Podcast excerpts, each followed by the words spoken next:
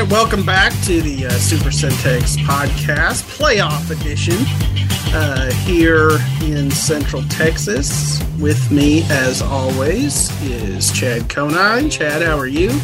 Good. And Eddie Van Halen. Eddie Van Halen. He likes to get that in there. And DJ Ramirez. I don't see any rock stars standing behind DJ. Nope, I'm in my living room. Gotcha.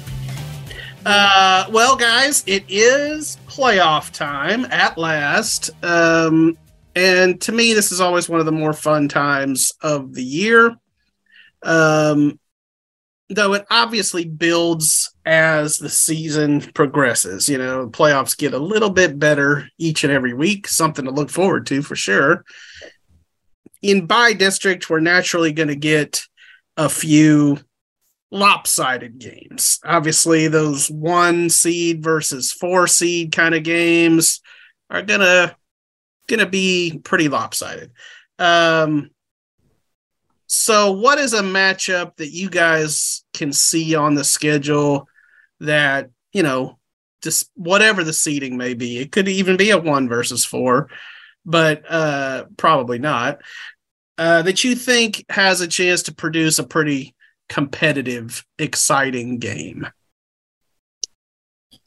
Well, I actually really like the game that I'm covering this week um, on Thursday, the Whitney Teague matchup. Mm. I like that 3A. Uh, those 3A matchups are all really good. Like we've got Weston Mexia, Fairfield and Grandview, Cameron Yoakum, Lorena versus Columbus. But yeah, I, I think Whitney and Teague are going to match up pretty well, and it should be exciting. I agree with that. Uh, so was making my picks just a little while ago, and I try not to look at uh, what y'all guys have picked. Um, but I was going down. Uh, I'm not buying that. No, I'm serious. Uh, I don't care what you've done. Uh, but as I was going down, looking at, you know, as I after I picked it, what Chad and I had the same because Chad had already made his picks. We had this Whitney Teague game different. Uh, Chad went with the Lions, I went with the Wildcats, and I mean I think that speaks to what DJ is talking about there in terms of you know can go either way. Hmm. Hmm. Yeah. Uh, and you know I think another one of those three A games that, that y'all mentioned a little bit um, you know, kind of in the list. But you know, Lorena and Columbus is a top ten matchup in the first round. That's um, you don't get a lot of top ten matchups in by district. Right, and, and it's both of those districts are just loaded. I mean, and I think I've mentioned it before, but you know, I did a preseason story about loaded districts around Central Texas, and I think one thing that I don't know, I don't recall that I mentioned was that this uh, Cameron Franklin Lorena district. I think Academy was the fourth playoff team. They go up against a really good district, you know, in in bi-district all the way from top to bottom. Because I think there might be another top. Well, Cameron Yo, who do they play? Yoakum. Yo is Yoakum ranked? Uh, I guess just I guess just Yo I guess just their district champion Hitchcock and, and Columbus are the ranked teams from that district. Yeah, so, I think Yoakum's pretty decent though. Yeah, yeah, yeah. I, I think those are some uh, some good choices. I'll also be interested to see, uh, you know, how that University Austin McCallum game comes out. Um, Austin McCallum seven and three, but I like University's chances in that game as a you know lower seed. Obviously, University is only a a three seed just because you know, Belton made a kick, right? I mean, mm-hmm, you know, mm-hmm. uh, they were that close uh, mm-hmm. from, you know, being the one seed. And uh, then you get three teams tied for second in that district between University, Elgin, and Leander Rouse. And it just comes down to who beat who, point differential, all that stuff. But so, guys, as um, many of the teams that we expect to really play for a while are those number one seeds coming out of their districts. We're talking about Mart, Crawford, China Spring, West. Um, but every year there are some three seeds and maybe even some four seeds that win multiple games in the playoffs and make a pretty decent run. Um, and it usually has to do with the strength of their district. You know, I mean, they might have won a district in some other loop. Um, so I'm gonna give you some three seeds from our local districts, and those would include University, who I just mentioned, La Vega, Gatesville, Lorena, Fairfield, Whitney, Rosebud-Lott, Dawson, and Bremond. So out of those teams, or if there's another three seed out there that I didn't mention, there are a couple others. Um, which of those teams has the best shot to play, let's say, three or more games? Ooh, that's a lot. that is a lot. You got to beat some good teams to do that, but somebody's got to be capable, right? I'll, yeah, I'll let DJ go ahead and steal my answer. I know she's going to. Uh, okay, Chad. I like that saltiness. Uh, I I like Dawson. I Okay. think, yeah, I like I bet that what I bet that was not your answer. See, there you go. Yeah, I mean they they played some really good games. They were undefeated up until the point they had to play Wortham and Mart, who were also really good teams. So um yeah, I don't I think they've got a pretty good chance. Um La Vega's playing Kennedale. Is that how you say that? Mm-hmm. Yep. Yeah, and that they beat them to start the season. And obviously that was what feels like forever ago, but I think they've got a pretty good chance at um, you know, coming back and beating them again, as tough of a season as La Vega has had. Uh yeah.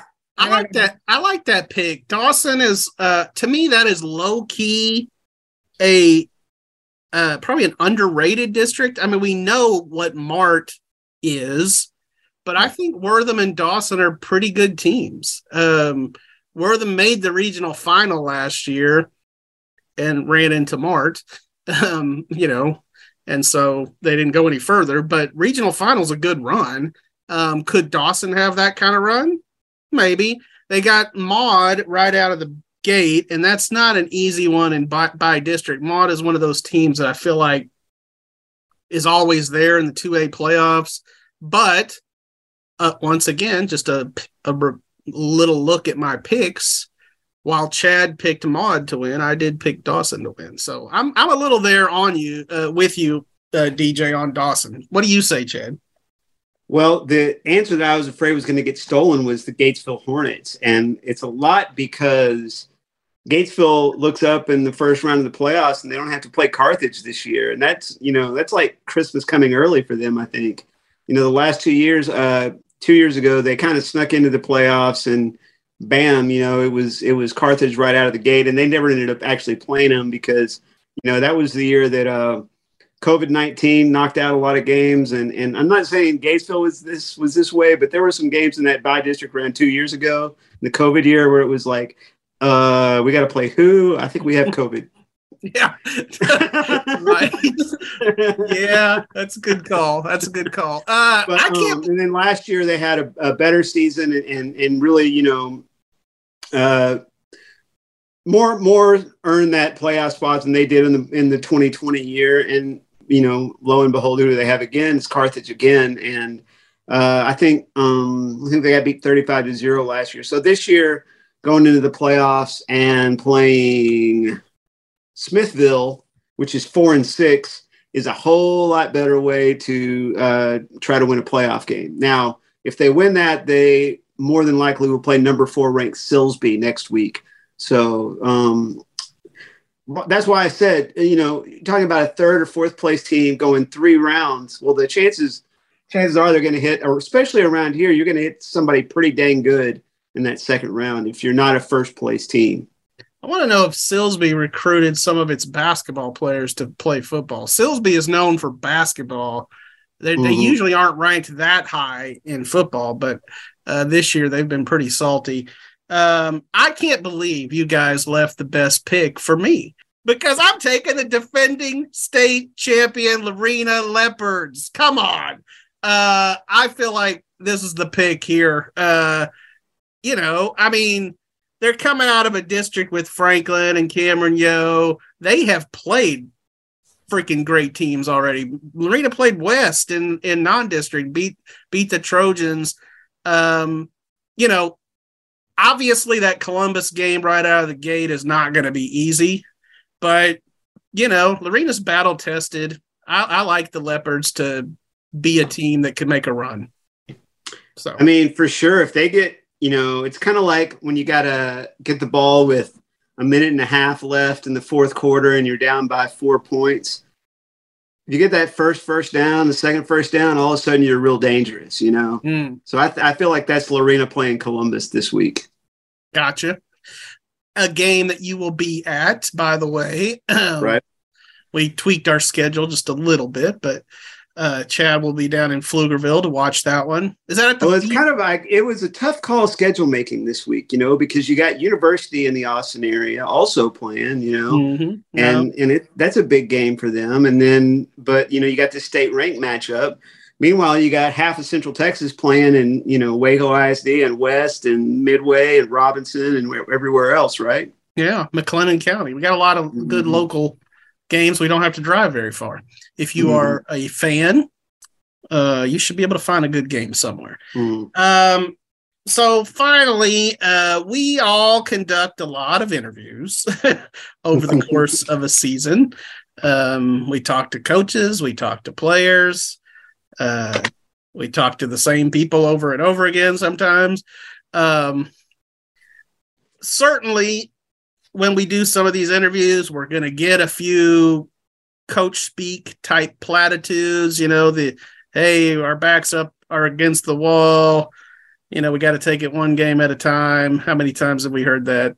More times than we could count. Um, but if we were picking an all interview team, which we're not going to, like, we're not going to write that story. We got enough other things to do, but we're doing it here on the podcast. That's the kind of thing, Bryce, that you would just end up doing on a Sunday afternoon because you wanted to.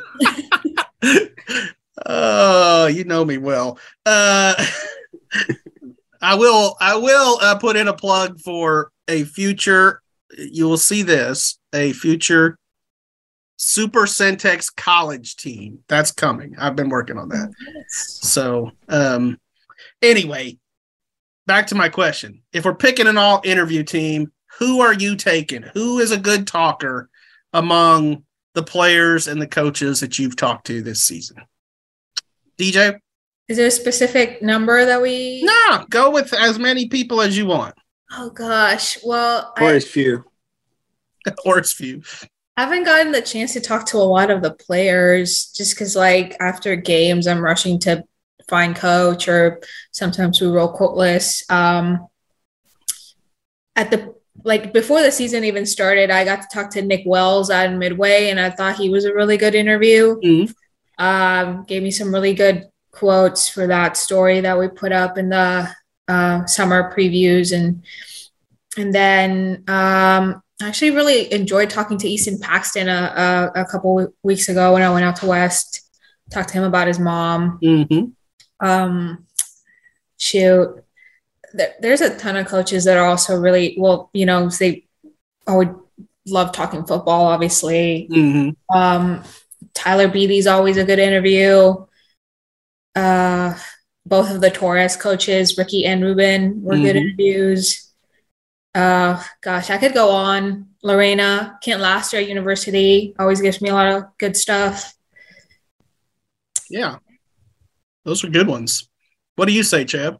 Yeah. Um, I, Kent Last of the times I've got to talk to him has been great. I haven't talked to him this year, but I, I agree with that. So a lot of these guys um, that have been around for a long time, Bryce, you know this. You talk to him so many times that you know you'll call him on a Thursday morning to do your Friday caps, and you could probably just script out the conversation before you even have it, right? Because you know him so well. And, uh, certainly, we ask a lot of the same questions too. Right, right. Well, so and, Coach- and So, Coach, what do you see from fill in the blank, you know. I mean, I, and I think that if I if I had to, if I really put my mind to it, I could write down and tell you just the subtle differences in the personalities of like a Dave Woodard and a Ray Biles, or you know, just different guys on down the line. Um, although that might be a, a terrible idea of a thing to do. The deeper you got into that list. so uh, but one guy that I talked to for the first time this year that was really good was Benny Hewitt over in Chilton after they beat Bremond. Um, and, and, I caught him right after. Uh, there was a couple times that happened this year that I was there and, and Fox Sports South or uh, Bally Sports was there, and you know their their reporter on the sideline had their camera up, and it was like this big like superstar moment because all of a sudden they're going to be statewide, you know, like later on Friday night then they get to me, and, and of course that was just the the case with Coach Hewitt, but he was still really good. And um, but and I got to agree with you, Coach Torres. Uh, you know, when when when somebody when a coach tells you that one of his players is the best he's ever seen at that position, that's you know, that's not like uh, that's not an everyday stuff. quote. Yeah, yeah, it's it's putting that out there.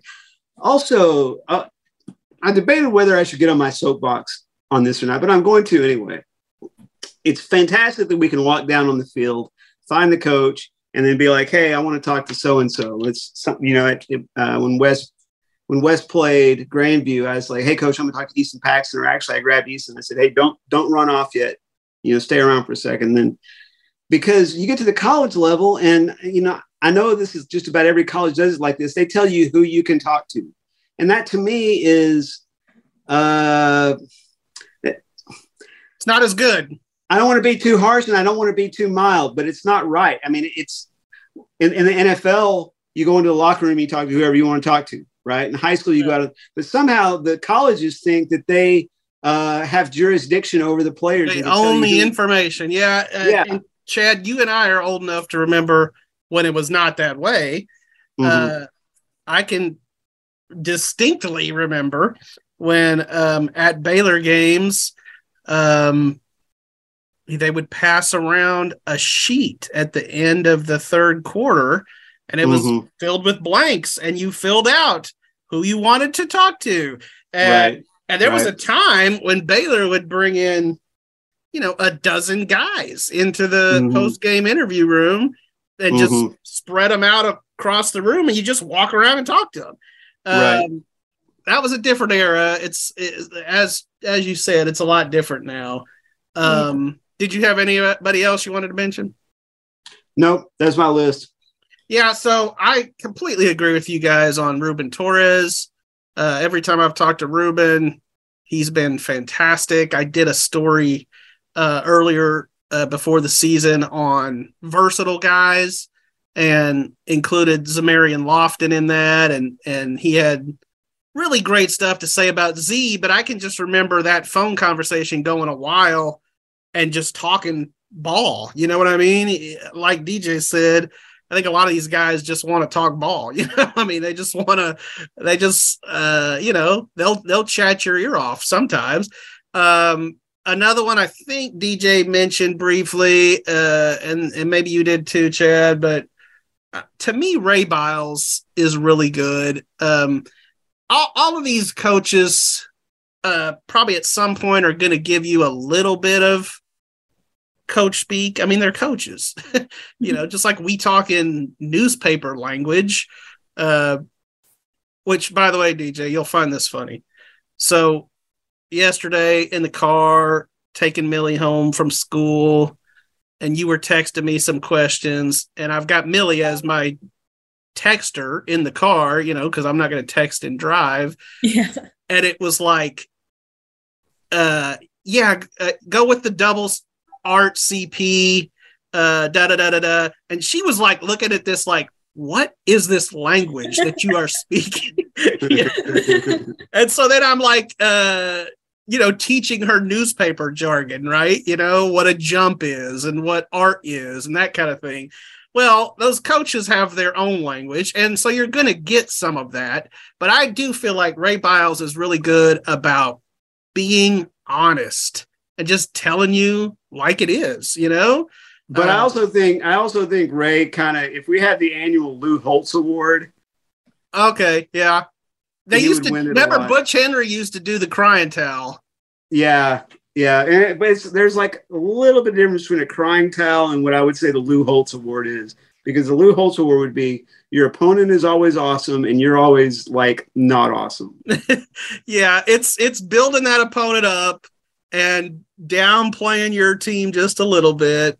Uh, I just but, realized we might sound like really old guys to DJ. You know, Lou Holtz is the equivalent Lou of Holtz, who's that? When, when, we were in when we were her age. God, Here's so the old. thing: I grew up Mexican, as you know. So right. any name you throw out there, I'm not going to recognize because I grew up watching Univision, Telemundo, Galavisión, Azteca TV, like mm-hmm. all of these Mexican channels. So uh, you throw out a Mexican soccer announcer, I might be able to tell you who that is. Mm-hmm.